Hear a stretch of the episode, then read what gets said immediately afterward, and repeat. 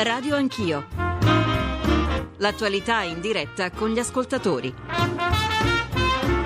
Conduce Ruggero Po. Buongiorno a tutti, anche oggi una puntata in esterna dal Festival internazionale del giornalismo di Perugia, dove da martedì scorso e fino a domani sono arrivati da tutto il mondo e arriveranno gli operatori dell'informazione. Centinaia gli invitati a parlare nei numerosissimi panel su tutti gli argomenti che riguardano la professione. Bello e stimolante per noi giornalisti di una certa età e con una formazione, diciamo, più tradizionale vedere tanti giovani colleghi accovacciati con i piccoli computer sulle ginocchia a inviare i pezzi che di persona hanno girato con le loro videocamere. Di fronte a me, come ieri, ci sono molti studenti della scuola di giornalismo di Perugia ai quali chiederò un aiuto per le domande da fare ai nostri ospiti. I nostri ospiti che oggi sono gli inviati di guerra. E c'è un collega di Al Jazeera, Leit Mustak. Buongiorno, Leit.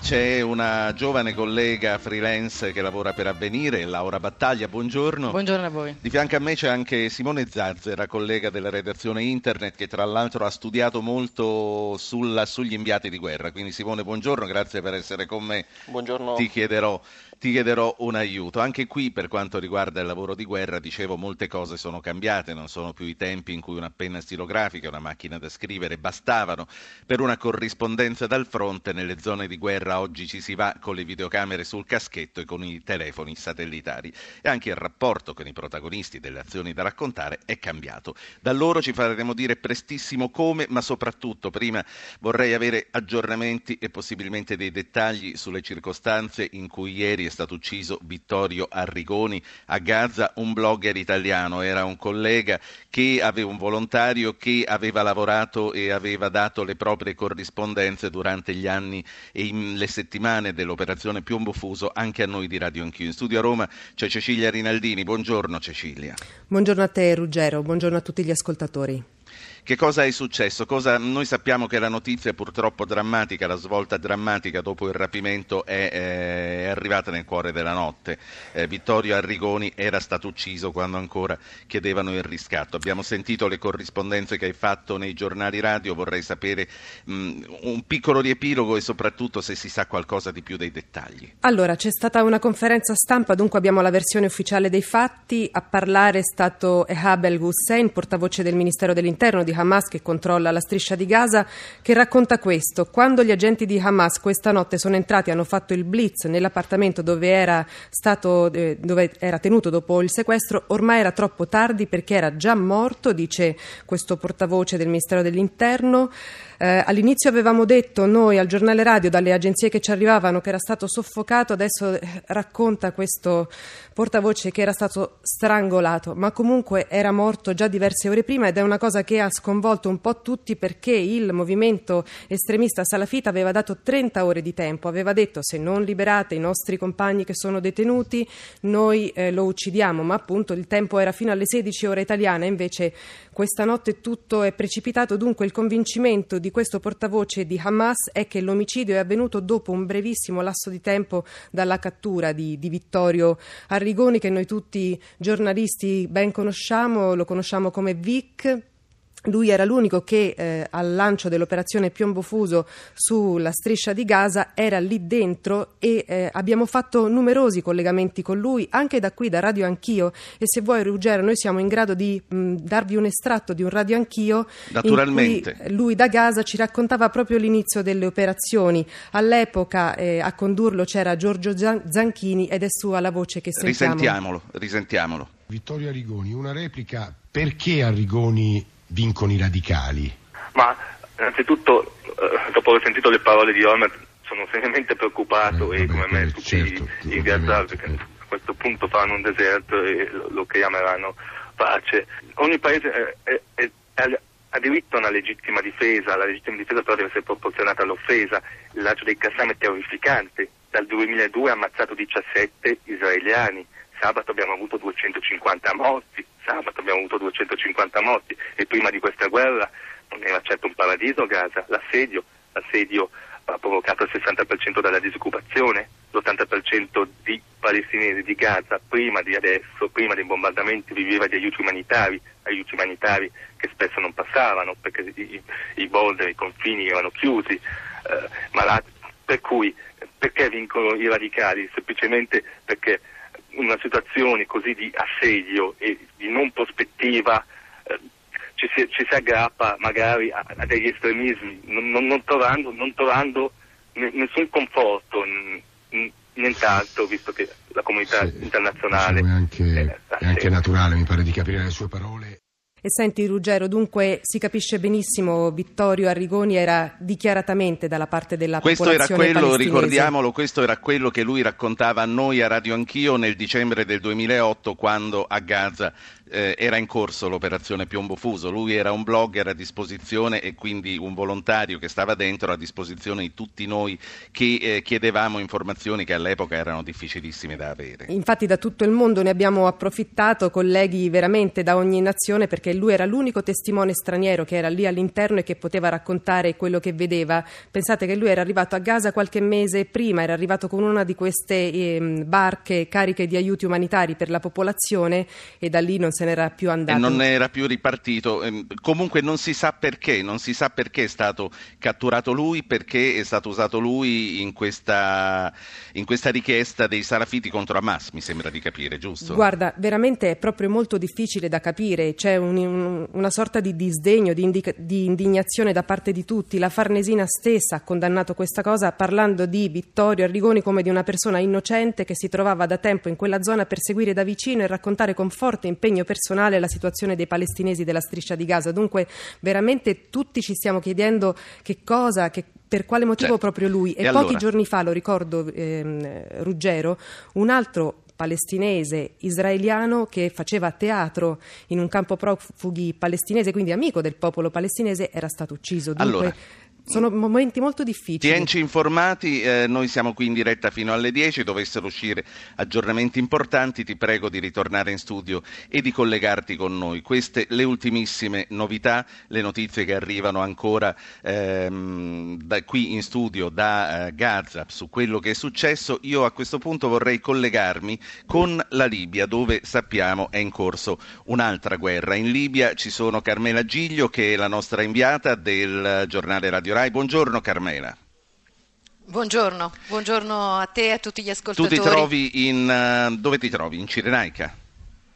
Sì, sono, sono, a Bengasi qui con il collega Sergio Ciani, dove siamo da poco ieri tornati da Misurata, cioè e dalla permettimi... città che è diventata il, simbolo, il simbolo di questa guerra, la città sotto assedio, ancora oggi sotto assedio, ancora oggi bombardata dalle forze ecco, di Gheddafi. Carmela, permettimi eh, di salutare anche un altro collega, un altro grande inviato, giornalista freelance, Fausto Biloslavo, che collabora con il Foglio, con il giornale, con Panorama, che credo si trovi in questo momento a Tripoli invece. Buongiorno Biloslavo. No, io sono stato gentilmente messo alla porta eh, qualche giorno fa dal governo di Tripoli eh, e, e, quindi mi hanno sbattuto fuori anche perché il visto ormai era scaduto da due settimane e, e, e, anche per altri motivi, per qualche articolo, per qualche collegamento che non gli è andato giù e, quindi sono tornato in, in, Italia ma sono stato a Tripoli e non solo, ecco, anche a Comunque Misurata, saranno importanti le testimonianze che tu ci darai proprio in un'occasione come questa sul lavoro dell'inviato e sui pericoli, come stavi dicendo,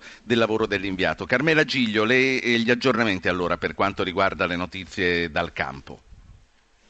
Guarda, oggi qui a Bengasi è stata proclamata una giornata della mobilitazione, eh, una grande manifestazione che prenderà il via subito dopo la, la preghiera del venerdì.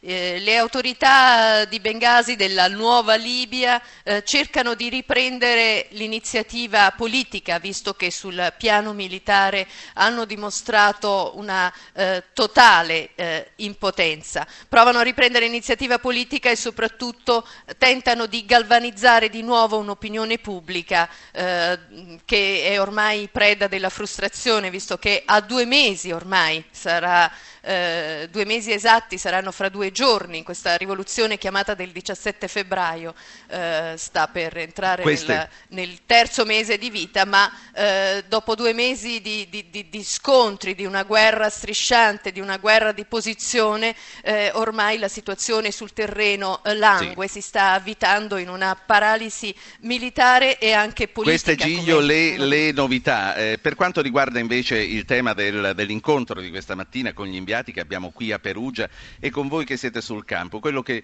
cerchiamo di capire è la difficoltà di avere in, informazioni, di avere notizie, la difficoltà di raccontare sì. comunque cose vere, quindi la possibilità anche di verificare, perché si sa in teatri di guerra ognuno ha delle fonti che sono interessate, quindi com'è possibile e con esatto. quali mezzi tu stai svolgendo questo lavoro?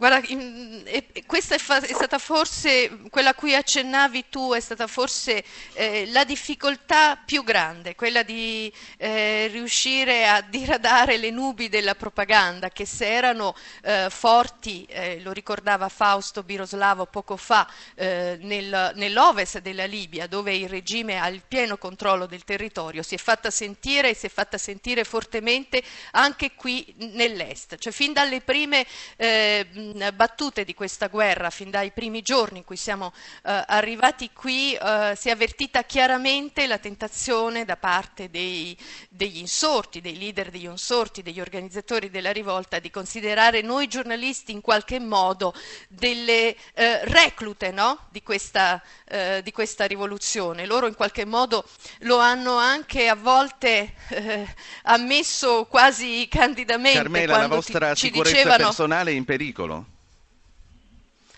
La nostra sicurezza personale è in pericolo sicuramente quando raggiungiamo la zona del fronte. È successo più volte, ci è successo di arrivare, eh, di muoverci tra Ishdabia e Ras Lanuf, a circa 200 chilometri da qui da Bengasi, dove si, si, combatte, dove per due mesi si è combattuto. Ebbene, spesso succedeva questo, che quando cominciavano a partire eh, i primi razzi, quando cominciavano i primi scontri, rischiavamo di restare, ed è successo questo, di restare da soli eh, perché il, chi ci accompagnava, perché i nostri autisti, gli interpreti se la davano, se la davano a gambe. Questa è sicuramente stata una delle difficoltà eh, più grandi che abbiamo, eh, che abbiamo dovuto fronteggiare, insomma, quelli di essere allo stesso tempo testimoni di quello che accadeva per poterlo vedere con i nostri occhi, per poterlo raccontare eh, in prima persona e poi però dall'altra parte correvamo il rischio di rimanere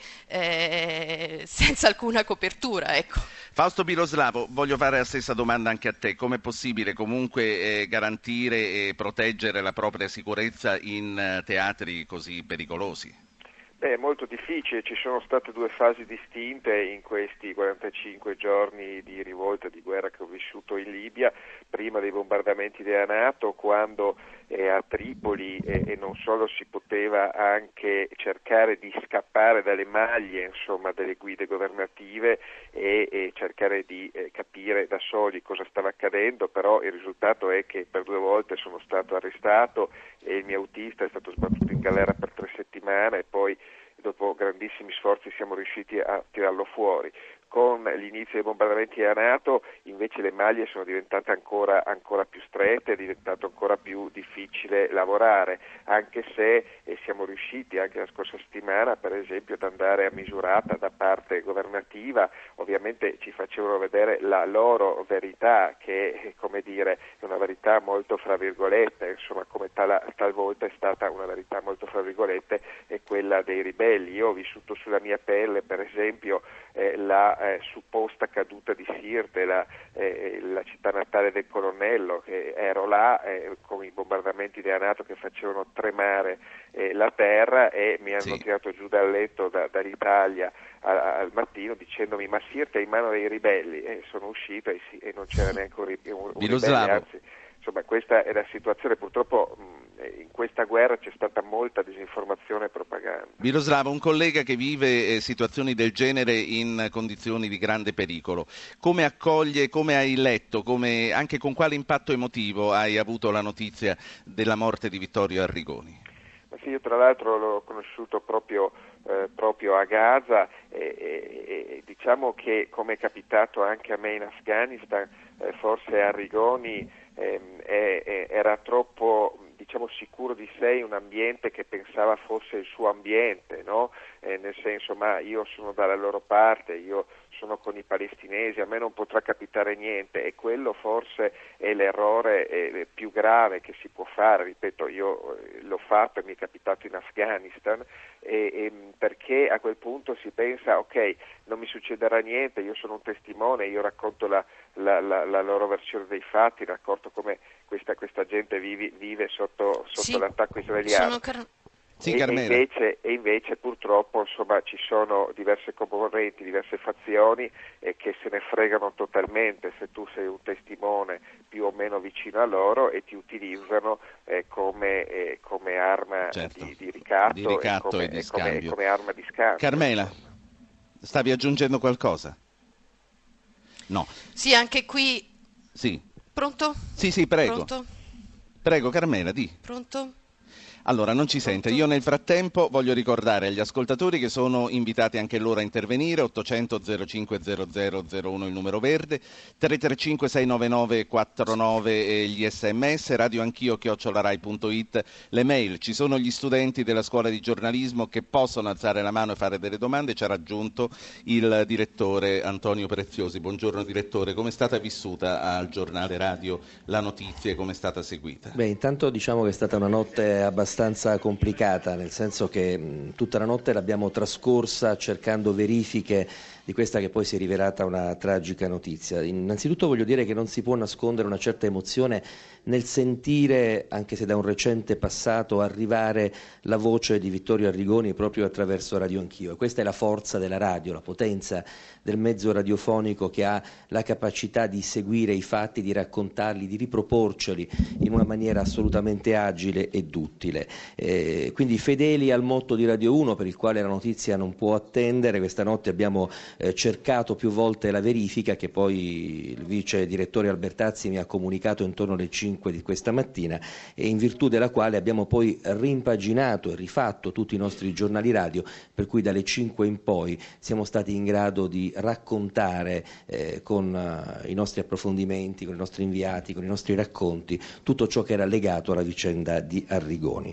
Ma uh, se mi permetti Ruggero una piccola nota non dico autobiografica ma sicuramente di eh, impatto personale. Io ho voluto comunque essere a Perugia nonostante questa notte in bianco eh, perché questa per me rappresenta una città simbolo perché eh, sede di una grande scuola, la scuola di giornalismo radiotelevisivo eh, che continua a formare giovani e spero anche giovani inviati. La scuola di giornalismo di Perugia e tutte le scuole di giornalismo italiane rappresentano una garanzia certificata di affidabilità professionale. Io sono stato eh, uno dei primi e mi continuo a battere affinché l'accesso alla professione avvenga attraverso le scuole di giornalismo e affinché non venga cancellata, come si tenta di fare da molti anni, la figura dell'inviato, perché l'inviato, nonostante i problemi economici, nonostante i problemi di sicurezza, nonostante tutti i problemi che comunque sono legati alla logistica e alla difficoltà di questo ruolo, rappresenta la migliore garanzia di affidabilità. Già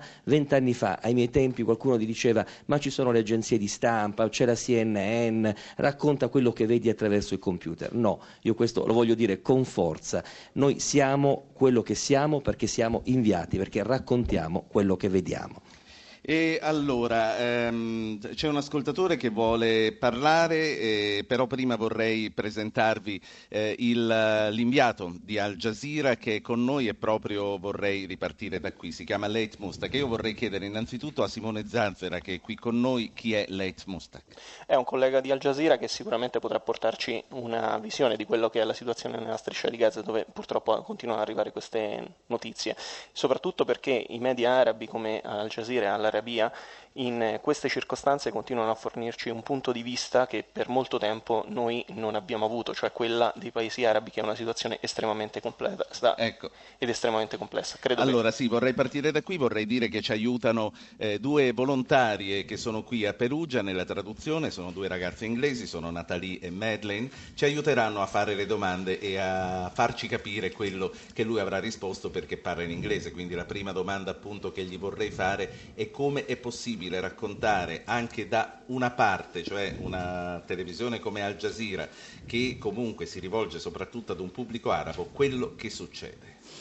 how is it possible to recount the events that happen um, from different sides of the world um, in, in uh, comparing it from one um, from from one country to another, and how is it possible to transmit this information to the audience in um, Iraq? Buongiorno, Let. Buongiorno. Um, first, I I have to say sorry about our colleague Victor and uh, what happened last night. And um, if you give me a chance to say, this is not the first time, and we we uh, as a journalist we. we keep suffer year after year, month after month. Uh, two a couple of weeks ago, um, I lost my chief. He been killed in uh, in Benghazi, and uh, I don't know how long we will keep pay blood for our job. Sta dicendo appunto, sta, sta parlando di Vittorio Arrigoni. Per prima si vuole um, dis- dispiacere per, um, per, quello che è successo ieri sera um, di uh, Vittorio Arrigoni e che non è la prima volta e che purtroppo soffriamo sempre e che l'anno scorso aveva perso uh, il suo capo. A Benghazi. E com'è possibile raccontare obiettivamente quello che succede? Com'è possibile raccontare le cose che succedono a Gaza o nel vostro caso appunto le cose che succedono in Libia? Tu sei stato in Libia in questi giorni. How is it possible to be objective when you're reporting the news from Libya?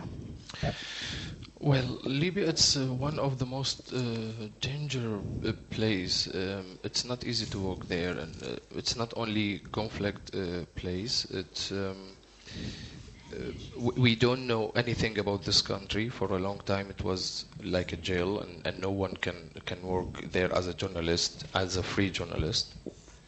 Ha detto che da molto tempo um, non si può lavorare facilmente a Libia perché è, um, perché è pericoloso e non si può girare facilmente nel paese. Ed è come stare un po' in prigione, insomma, Sì. raccontando And le cose for, da lì. and, and- for us as a, as a journalist, we need a lot of information, and, and we need to know the place before going there, and we, because it it's gave us the possibility how, how, how we will work there in, the in the land on the field. I mean. E come giornalista bisogna avere molta informazione per sapere dove andare e non è possibile spostarti senza, senza questa. Senza questo.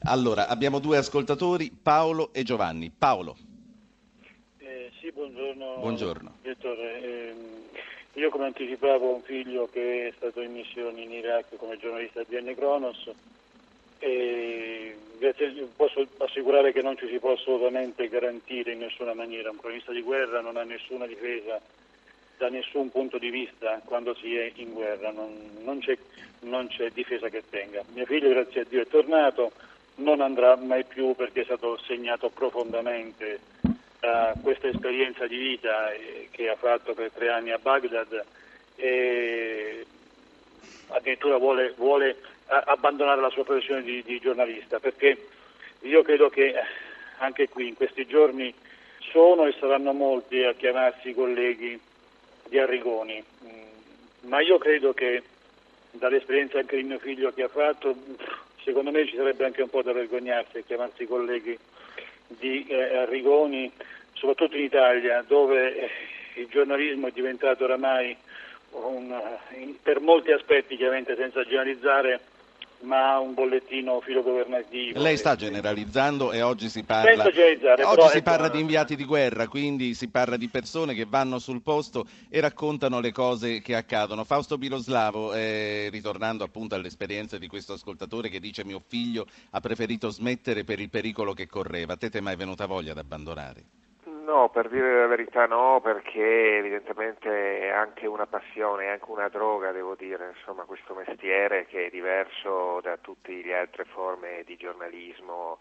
E, sinceramente ho, anch'io ho vissuto dei momenti difficili, eh, sono stato sbattuto in galera, eh, insomma ho pensato quando fischiavano i proiettili anche a misurata la scorsa settimana, però ho una figlia a casa di sei anni, insomma, ecco che cacchio ci faccio qua e poi eh, mi sono detto ci faccio qua, faccio il mestiere di giornalista di guerra, faccio il mestiere del testimone. Laura Battaglia è qui con me, di fronte a me, eh, freelance, collabora con Avvenire. Eh, intanto buongiorno, grazie per essere buongiorno qui. a voi. Ti è mai venuta voglia di scappare? Tu dove sei andata recentemente? Io sono stata all'ultimo posto dove sono stata è l'Afghanistan, nella zona ovest, che comunque è una delle zone, diciamo, teoricamente più sicure.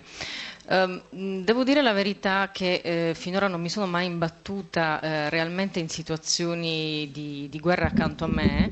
Forse ho avuto più paura quando vivevo in Sicilia, è stato ucciso un pregiudicato a 5 metri da me. Eh, però eh, diciamo che sono delle esperienze eh, che ti, che ti segnano e forse ti fanno capire che alcune volte è necessario essere testimoni. Um, naturalmente eh, si tratta di una scelta con tutte le conseguenze che, che sappiamo essere, molto spesso eh, andare lì e nel caso dei freelance non sei inviato, è importante sottolinearlo, ti auto-invii durante le ferie e quando il tuo contratto semestrale scade e, e, quindi è proprio una scelta perché poi rischi anche di creare dei problemi all'interno della redazione, quindi devi stare attento a ehm, stare in equilibrio con chi è nominato inviato dal direttore. Ecco. Però ci sono delle aree del mondo in cui qualche collega non va e allora alcuni freelance, siamo un piccolo gruppo, andiamo. Allora, ehm, diamo fra un attimo la linea alla pubblicità a Roma, ma io vorrei chiedere qui agli amici che sono, agli studenti che sono qui, se hanno domande da fare. Se qualche mano è alzata, dategli il microfono a questo ragazzo. Intanto c'è Cecilia Rinaldini in studio che credo abbia ulteriori aggiornamenti sulla fine di Vittorio Arrigoni. È così, Ruggero, è questo il momento? Abbiamo tempo prima della pubblicità? Vai. Dunque, intanto forse due elementi rispetto a quello che mi chiedevi, cioè perché proprio lui. Dal video in cui lui si vedeva ieri con la benda sugli occhi, le mani dietro la schiena, la scritta in sottoimpressione in arabo diceva lo accusava di propagare i vizi dell'Occidente tra i palestinesi e poi imputava all'Italia di combattere contro i paesi musulmani. Quindi questi potrebbero essere due indizi del perché lui. Dopodiché sono stati avanzati oggi da fonti di Hamas alla radio un'altra ipotesi, e cioè che forse aver ucciso proprio Vittorio Vittorio Arrigoni era fatto con l'intento di scoraggiare nuove flottiglie di attivisti stranieri verso Gaza perché se ne sta preparando almeno una che dovrebbe arrivare, partire, arrivare verso la fine di maggio. Dopodiché, Ruggero, se vuoi, la redazione ha anche isolato un'altra parte interessante. Lo faremo dopo magari più Lo avanti. sentiamo Intanto dopo. ci interessano gli aggiornamenti, la pubblicità e poi torniamo qui a Perugia con le domande degli studenti della scuola di giornalismo.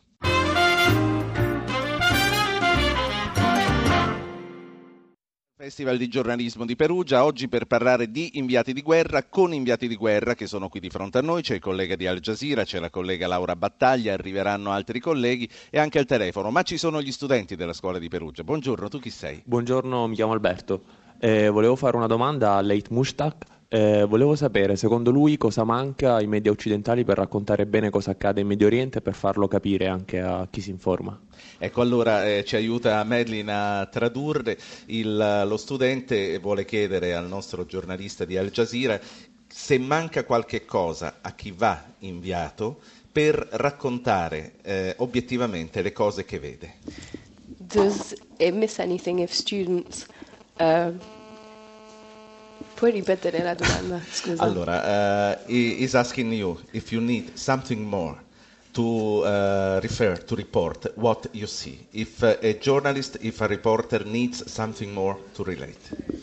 Well, um, we need training. I mean, always a reporter needs training, good equipment, and uh, understanding the, the the area before going there. Because many of people they don't know what the difference between rebellion and uh, civilian, uh, Sunni and Shia, uh, uh, Arab and Kurd.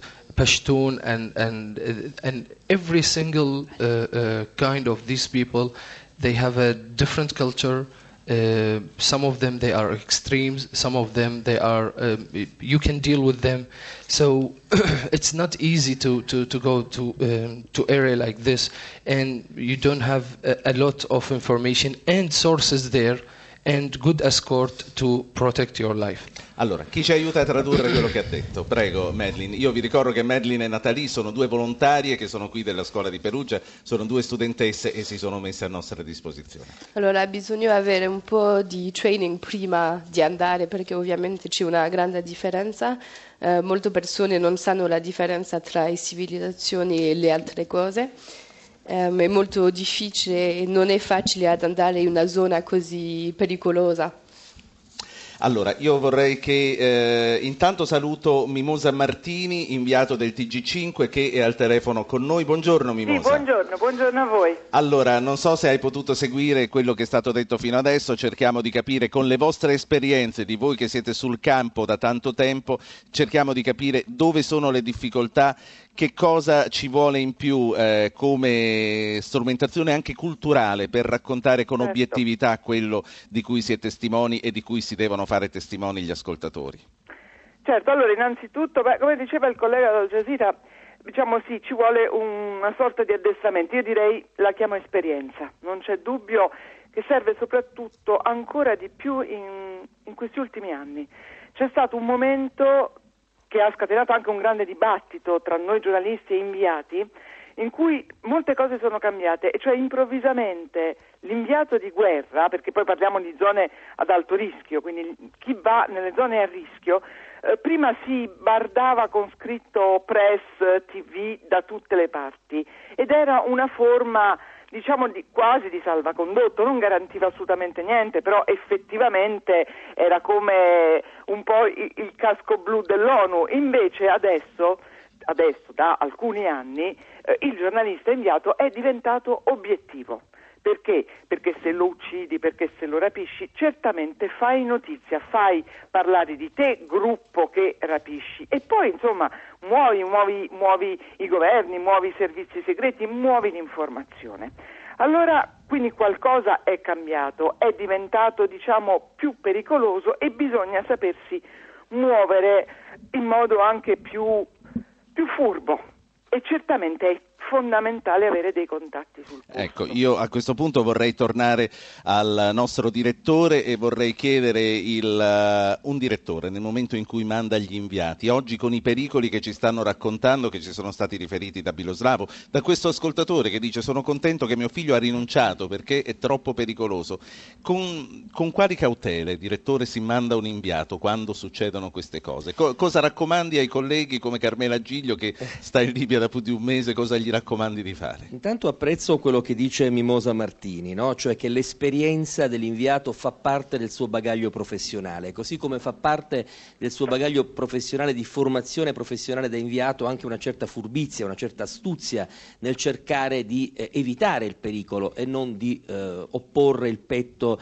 in maniera diciamo così anche temeraria al pericolo. Quello che raccomando è ciò che raccomanderebbe qualunque buon padre di famiglia ai miei inviati, prudenza. Tante volte Carmela mi chiama o mi manda un sms e mi dice mi sto imbarcando, sto facendo una cosa tra virgolette un po' rischiosa. Quello che dico è stai attenta, cerca di essere prudente, muoviti in gruppo, non rischiare la vita o l'incolumità anche se so che poi Carmela segue il suo istinto come tutti gli altri inviati e seguono tutti, eh, per così dire, eh, la voglia di cercare notizie e di raccontarle. Mi ha molto colpito eh, quel papà che ha chiamato poco fa che dice sto scoraggiando mio figlio eh, dal, fare, dal continuare a fare il giornalista. Bene, io da papà invece, oltre che da direttore, non scoraggerei mai mio figlio. Direi semplicemente, vedo che i colleghi qui presenti annuiscono, eh, stai attento, cerca di essere prudente. Quello che si fa eh, generalmente con i figli nel percorso della vita, è quello che un papà può fare in queste circostanze, ma non direi mai a mio figlio o a un collega inviato smetti di fare il tuo lavoro, smetti di fare l'inviato,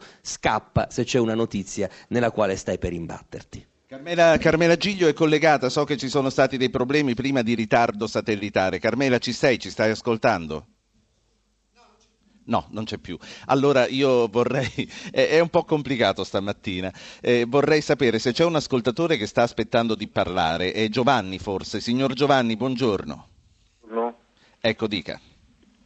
Eh, dunque colgo mh, eh, l'occasione ehm, perché voglio fare una domanda al corrispondente di Al Jazeera, il signor Let Mustak. Sì.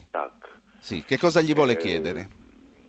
Volevo chiedere su quale base il suo giornale eh, Al Jazeera ha fornito dopo solo due o tre giorni dall'inizio dei fatti di Libia che il numero di persone uccise da parte delle truppe del presidente Gheddafi era di 10.000 tra adulti e bambini. Successivamente questo dato si è dimostrato non vero, ma ha fornito direttamente o, non, o, o indirettamente anche una scusante per i bombardamenti voluti da alcuni paesi sì. NATO. Io tra l'altro al momento credo che chi, chi, chi, ha dato quella notizia fosse all'Arabia e non al Jazeera, quindi mi confermano anche qui eh, gli, i, i, colleghi che sono presenti. E ad ogni modo la, la, domanda non cambia, quindi voglio chiedere anche a Laura Battaglia di aiutarmi a tradurre questa domanda per il nostro collega, quindi se informazioni che si rivelano successivamente false a parte di chi le ha date possono poi giustificare azioni di guerra come quello che è stato successivamente il bombardamento. Diceva abbiamo detto, perché per notizie che poi si sono rivelate infondate, che c'erano 10.000 morti, questo ha autorizzato a un certo tipo di azioni che se no non sarebbero state fatte. Mi aiuti tu Laura a tradurre questa domanda per il collega? Uh, from which source Al Jazeera uh, did news about Libya and about uh, the murder of people there? Where? which in part? Libya, in Libya. Which part of Libya? Because there is two part. Part under control from the rebellion, and there we have uh, two correspondents and two cameramen uh, and uh, one SNG car. We use it uh, there, but inside the the the, uh, the places that uh, Al Qaddafi still control it, there is some people uh, um, talk um, to, to, us by phone. We took them uh, as a phono. We trust them, and we uh, uh took them as a sources from Misrata or Tripoli or many many places. Ha detto? Dipende dalle zone. Eh, Al Jazeera utilizza fonti differenti rispetto alla zona diciamo, controllata da Gheddafi e delle altre zone che invece sono eh, in mano ai ribelli. Eh, noi abbiamo dei corrispondenti lì eh, che ci forniscono delle informazioni soprattutto nella zona eh, coperta diciamo, dai, dai, ribelli. Eh, quindi dipende dalle, dalle, zone, le nostre fonti sono, sono differenti e mh, mm, utilizzano soprattutto persone sul posto. Allora, Simone Zazzera. Sì volevo chiedere a Mimosa Martini, che è ancora collegata con noi, sì. quanto influiscono gli autisti, i traduttori, che spesso sono affiancati agli inviati eh, sul posto proprio dalle forze di sicurezza. Per esempio, oggi immagino che chi, chi sta a Tripoli avrà eh, un accompagnatore che molto probabilmente controlla anche il suo lavoro.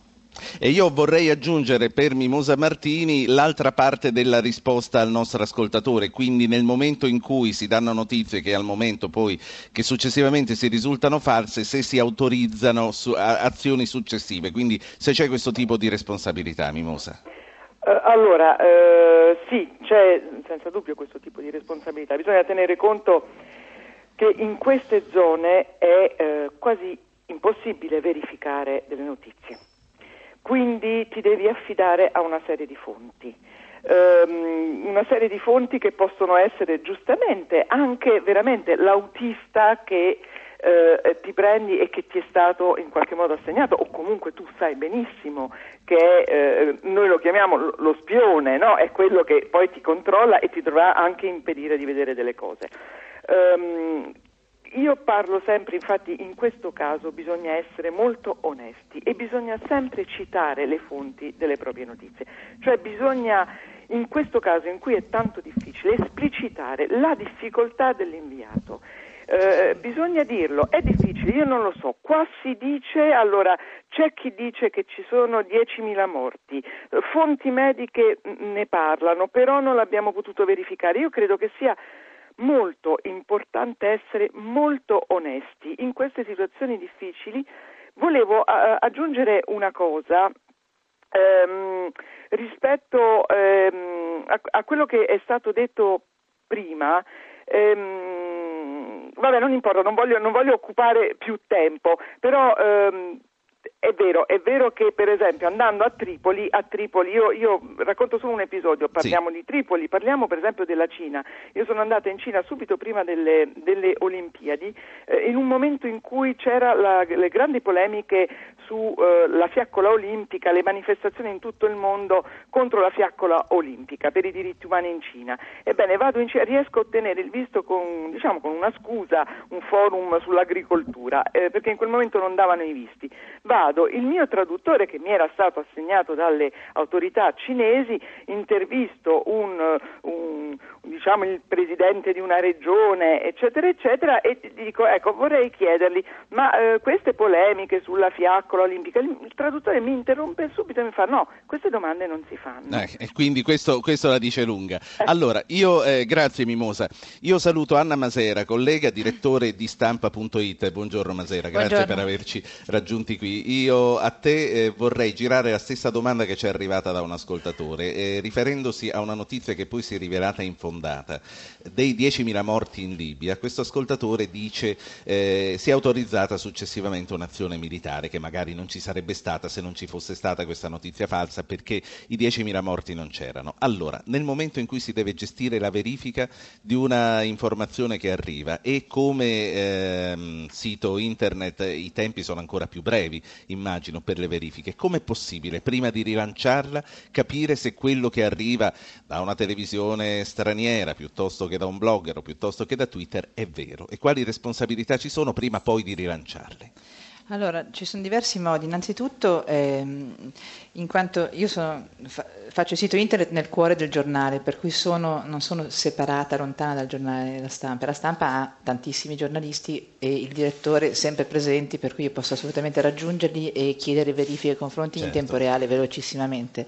Poi eh, confrontiamo velocemente su tutti i siti per vedere eh, se ci sono riscontri e utilizziamo tantissimo i social network ma anche eh, tutti i giornali stranieri e in qualche modo eh, se non c'è almeno la stessa notizia riportata almeno su tre fonti che consideriamo autorevoli non, di solito non c'è, non, eh, non c'è il rischio che un blogger esageri appunto per attirare, per attirare l'attenzione ma infatti dai blog, dai, non, le notizie rilanciate dai blog se non sono riprese eh, da altre fonti non le rilanciamo mai. Se le mettiamo le qualifichiamo sempre come tali cioè l'importante è citare la fonte la citiamo sempre ma a, a partire da Sky perché devo dire che noi i giornali italiani online dipendono tantissimo da Sky News 24 perché ha, ha una potenza di fuoco che era quella di una volta della CNN fortissima, quindi spesso Sky rilancia notizie che poi smentisce, è capitato molte volte anche su Avetrana, cioè anche su cose non, non, su, non solo sulle guerre, ma anche su casi di cronaca locale.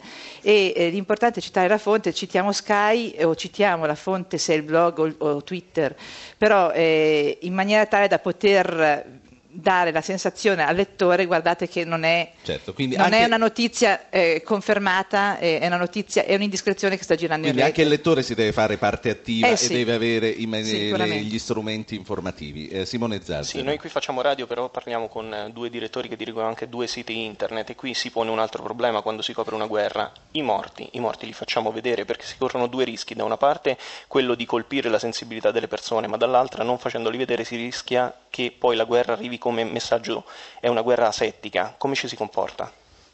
Allora, eh, sì, eh, io. Prego. Sì. Allora, i, ehm, noi li facciamo vedere sempre però con una certa attenzione nei confronti dei lettori più sensibili, per cui mettiamo sempre un avviso prima dicendo facciamo le gallerie fotografiche che servono per testimoniare eh, una, una, situazione drammatica, le mettiamo sempre con un avviso, un'avvertenza prima, sempre. Detto questo li facciamo vedere. Non facciamo vedere eh, quello che è, so, i, i, bambini, le, le, facce, magari cerchiamo di stare un po' attenti su, sulle, sulle regole Mm, sì. Mi, no, no, prego. Su questo tipo di, insomma, per, per non esagerare, però eh, le, le, foto le mettiamo sempre. Non, non, quando sono in rete le mettiamo allora, sempre. Allora, cominciamo ad andare un po' più a passo svelto. Mancano dieci minuti e sono tantissime ancora le persone che devono parlare, ma soprattutto Cecilia Rinaldini ha aggiornamenti da darci sull'uccisione di Vittorio Arrigoni. Più che un aggiornamento sulla sua uccisione, vi, vogliamo, vi volevamo quasi in chiusura di trasmissione farvi sentire un altro, un'altra parte della, della, trasmissione di Radio Anch'io di quegli sì. anni del, dell'operazione Piombo Fuso. Vorrei Vai. soltanto ricordare al volo che non solo in quei 23 giorni lui scrisse reportage, ma ha continuato fino a ieri, fino all'altro ieri a pubblicare Vai Cecilia, cose. faccela sentire. Ecco l'estratto. Lei ha perso anche degli amici, vero? io ho perso di, diversi amici, io abito sul porto, il porto era, è, è, stato uno dei primi luoghi a essere bombardato, nessuno si aspettava questa azione militare e molti di miei amici sono rimasti sotto. Sì.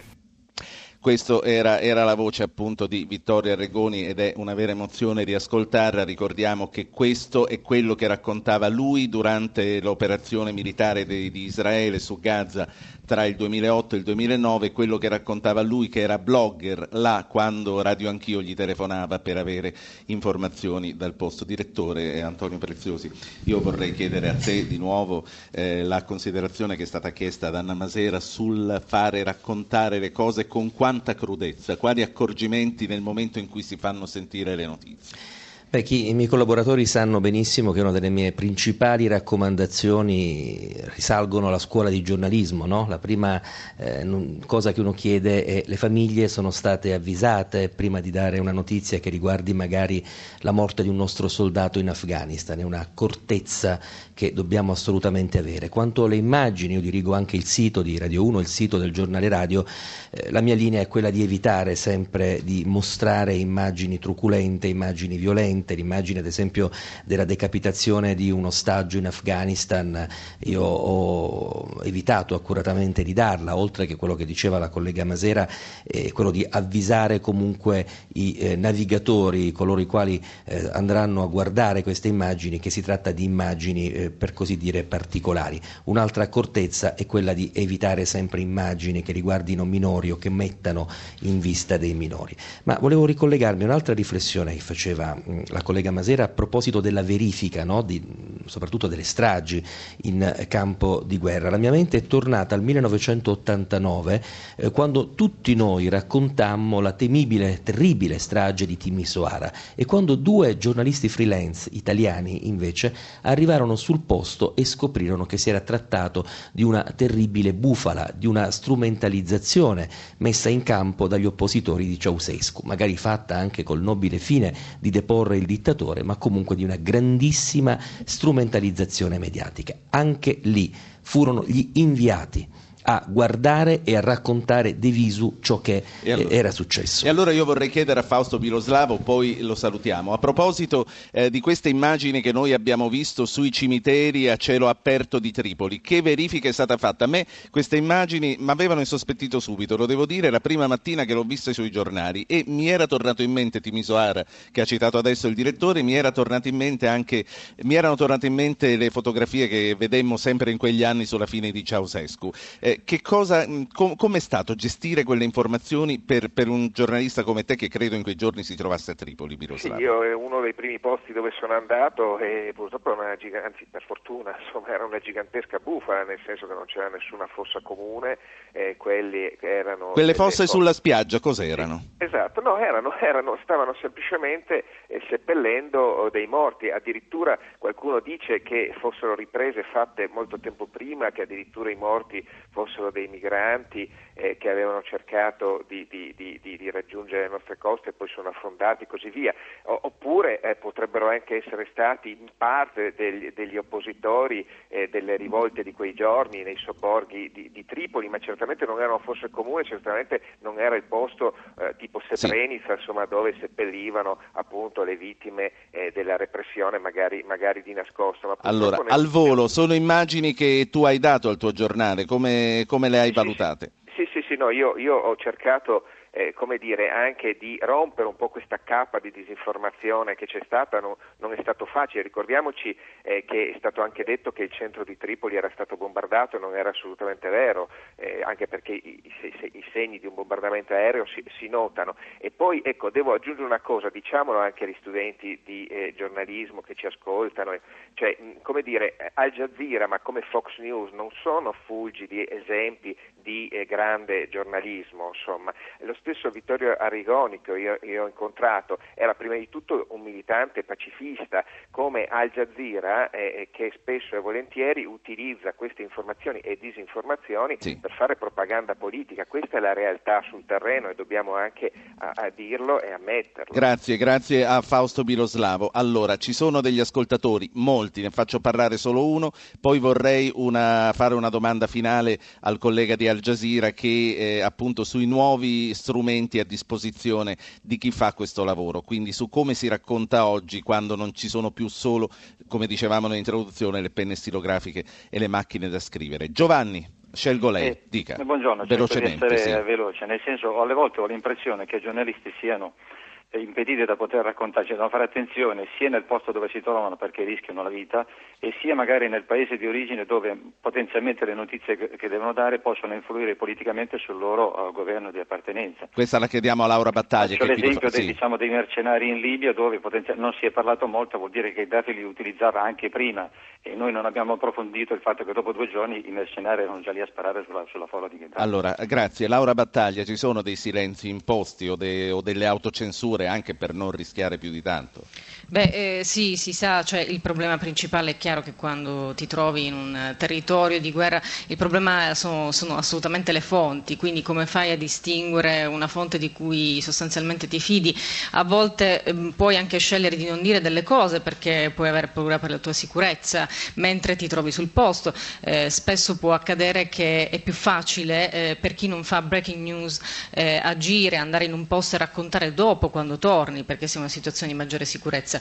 È chiaro che eh, diciamo, le, le, fonti hanno un'importanza fondamentale in queste situazioni. Lei Mustak, Al Jazeera, allora quali sono i nuovi strumenti per chi come voi fa breaking news per raccontare? Uh, how do you use new media to refer to report what you tell okay, us? uh, from the beginning um, uh, of the uh, Li Libyan uh, issue, um, because at that time there is no possibility to go there immediately, so uh, they call us and, and they gave us uh, as a people as a blogger uh, uh, beside the camera. Uh, I'm a cameraman. They gave us a possibility to work inside the newsroom, and they gave us this, and we start to contact people. And I was in touch with four ladies inside Tripoli and we, we used Skype.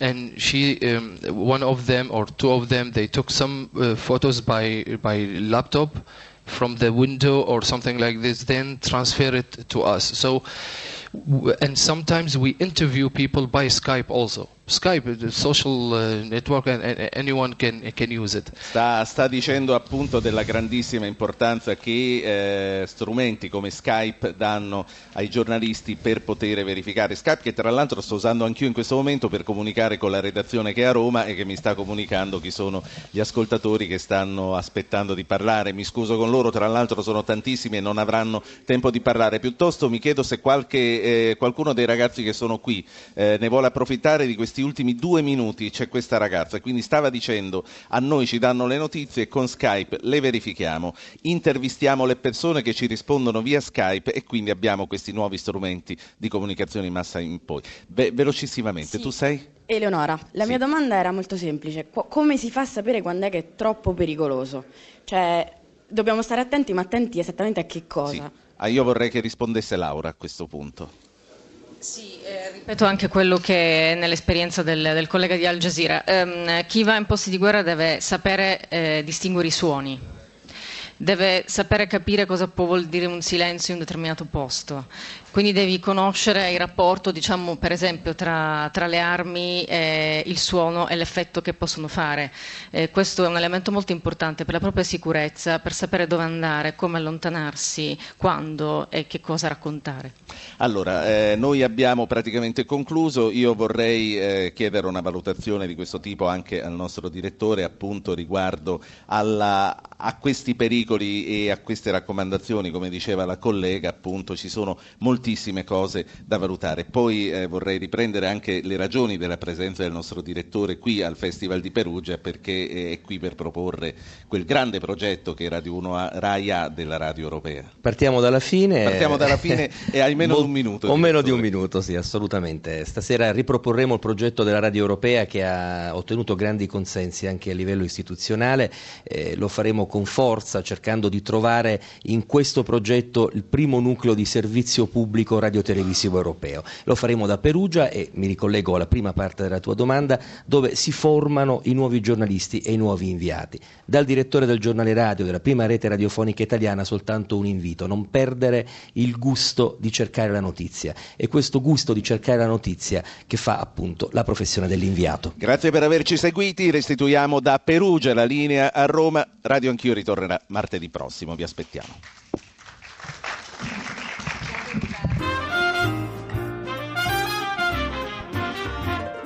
Avete ascoltato Radio Anch'io, ha condotto Ruggero Po, regia di Anna Posillipo, assistenti al programma Alessandro Bonicatti, Camilla D'Angeli, Valentina Galli, Maria Grazia Santo, coordinamento tecnico di Gottardo Montano, Massimiliano Savino. Potete iscrivervi alla mailing list e ricevere le anticipazioni sulla trasmissione del giorno dopo scrivendo a radioanchio.it. Commenti e programmi anche sulla pagina Facebook Radio Anch'io Radio 1 Rai, l'unica autorizzata. Archivio puntate e podcast su www.radioanchio.rai.it.